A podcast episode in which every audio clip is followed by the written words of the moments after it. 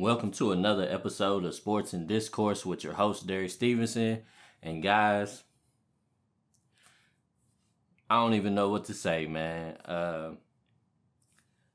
we got blasted by Alabama this weekend, and Alabama was talking shit. The coach was talking shit, and rightfully so. Uh, Alabama's a legitimate basketball team. They're one of the best teams in the whole entire country, so it's not really bothering me that we lost to Alabama, but what bothers me is how we lost to Alabama. Um, we just never seemed like we were even a match for Alabama. Alabama just seemed way better than us. They seemed like they had no fear of us. They seemed like they didn't care that we was Kentucky. Um, the coach had been talking about how entitled our fans was. Yes, we are entitled, um, but he was comparing us to like Alabama football, and basically saying that we think that all we got to do is walk out on the court and we Kentucky and that's good enough.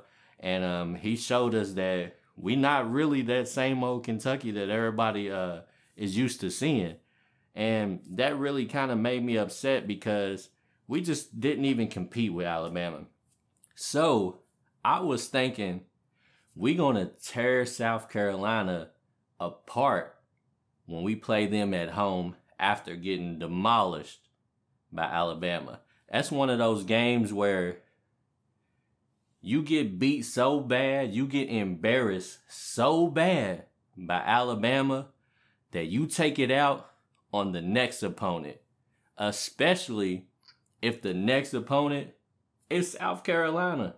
South Carolina is not even really good, but they were good enough to beat us tonight. And that's one of those things that has really got me worried about this team.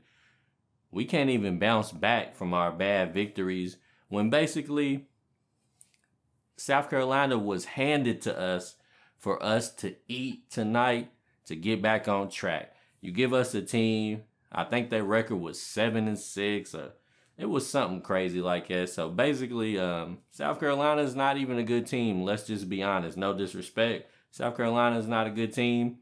So after we got demolished, I have to keep uh, iterating that. After we got destroyed by Alabama at home the next game, we supposed to take it out on South Carolina. We supposed to beat South Carolina by twenty just to show that what Alabama did to us was just an aberration. It was just a fluke. It's just a one-time thing. But unfortunately, I just really don't see that will to compete with this team. You have got, you have a bunch of guys that on any given night are capable of playing well, but you just don't have any consistency. I mean, there's not one player that you just know they're going to absolutely destroy everybody they play. Even if they having a bad game, they probably going to remotely do something close to what they normally do. Um, and I can't even necessarily say that that's Oscar Tshiebwe anymore, because I've st- I'm starting to see Oscar Tshiebwe look like um, people have figured him out a little bit better. He's starting to get exposed a little bit more. It's starting to make me wonder, now that there's more game footage, now that He's he's had so much exposure, are the coaches just now starting to figure him out better? Last year, he kind of caught everybody by surprise, even me, honestly, because, you know, at the end of the day, you don't really expect too much out of anybody that transfers, really. You almost kind of feel like uh, they were probably at a situation where they weren't able to do anything. They weren't really that good.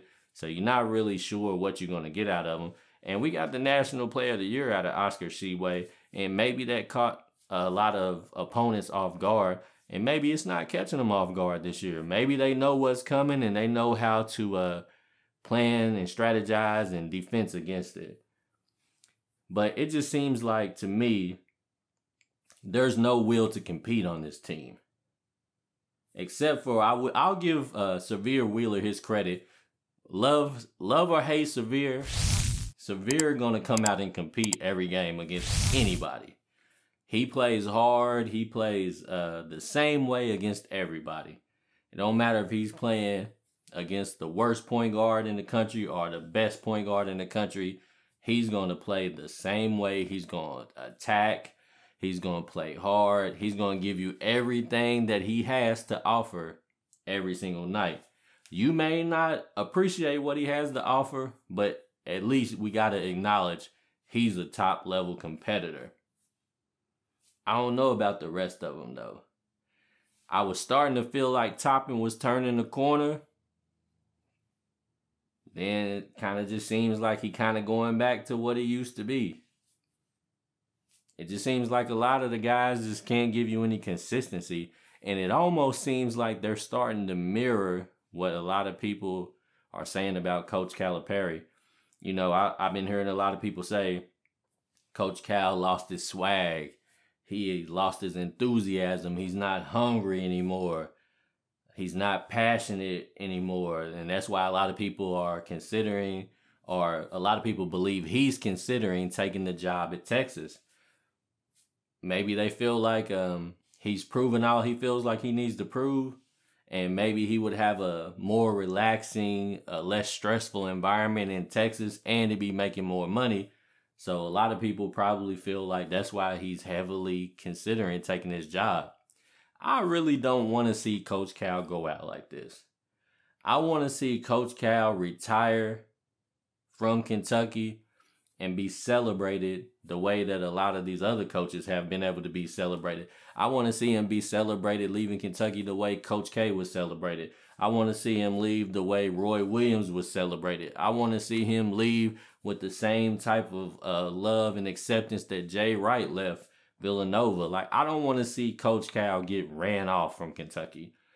I want you to compete, Coach. Like, dig down in your soul and find that same hunger that you had when you first came here and let that spread throughout your team. You gotta be the catalyst, the motivator to get these guys to compete. It almost, it's almost getting scary to me. It almost makes me feel like he might have already told everybody that he's leaving to go to Texas, and maybe everybody's just dialed it in this season. The coaches, the staff, the players, maybe everybody has just given up this year. And that's super unfortunate, man, because I had such high hopes for this team. I thought this team was Final Four bound, and now we looking like we struggling to even make it. Like, we on the bubble and probably not even in the tournament at this point. It's hard to really say, but we don't have any quality wins. So if we don't beat somebody, there's really nothing to stand on. There's no reason for the committee to even consider us at this point. And I just would hate to see that happen. Um, When you got a team that was supposed to be a Final Four team last year, in my opinion, they were looking good. Then they had the meltdown against Saint Pete. Then I said, all right, cool. Coming back next year, we got most of the team returning. Everybody's going to be a little more experienced. Everybody's going to be a little bit better. We added a couple of key pieces, four new freshmen that I all felt like could contribute a little bit. And we worse off this year than we was last year. And it's getting to the point where the fan base is so tired of it. They can't even like be supportive right now. And I don't blame you, because it's really hard to even find the enthusiasm to support. It just doesn't seem like anybody cares anymore. And that's the super disappointing part of all of this, is it just doesn't feel like anybody cares. One thing that I just, I got to give credit, the guys in the beginning of John Calipari's career at Kentucky, they might have came here knowing they was only going to play for one year, but it felt like they cared. It felt like when they put on the Kentucky blue, it felt like they wanted to win a championship. Um, it felt like they wanted to accomplish something special. It felt like they wanted to be remembered. Just like I seen a podcast of John Wall talking, um, I think he might have been talking to Steven Jackson and Matt Barnes on uh, their show. And he was telling them, like, you know, Coach Cal told him, like, I know you're going to be here for one year, but and you're going to be the number one pick in the draft. But when you go, take four or five players with you. And John Wall was motivated for that. Like he said that, you know, it, it made him go harder. It made him, you know, push to try to get his teammates to be better. And they ended up getting five players drafted in the first round. It's never been done before. And although they didn't win the championship, they brought Kentucky back. They put Kentucky back on the map. They made Kentucky a top-tier program. They did something that could make them feel proud of being here.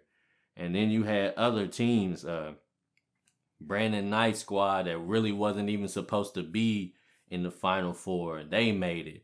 Then you had the championship team with Anthony Davis.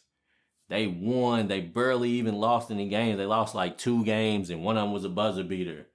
Um, they just never really looked like anybody could really beat them. And then you got the thirty-eight and oh team, uh, I guess thirty-eight and one, but they went thirty-eight and oh without even losing a game. Like, they were just doing something special. And it just seemed like those generational players, they either aren't in college anymore or they just don't care the same way that those guys cared. And I don't know what it is. I don't got the answers, but it's very unfortunate what's happening at Kentucky right now. It's it's very embarrassing. Um, I'm super disappointed. I mean, it could be worse. I mean, we could be going through what Louisville's going through. And maybe next year we will if Calipari takes this uh, Texas job. Um, like I said, man, I, I want Calipari to go out on top. I want him to win another championship at Kentucky. I want him to be considered a legendary coach in the game. Um, I, I loved Calipari, man. I thought he was the right guy for the job. And I hope that he can turn this team around. I mean, there's always hope. I mean, we look at North Carolina last year. North Carolina was absolutely disgusting last year. They were terrible. And somehow they came together. They turned it around. They made a little run. They got to the Final Four. Now they terrible again this year. But somehow they clicked in March and they were able to do have an amazing run.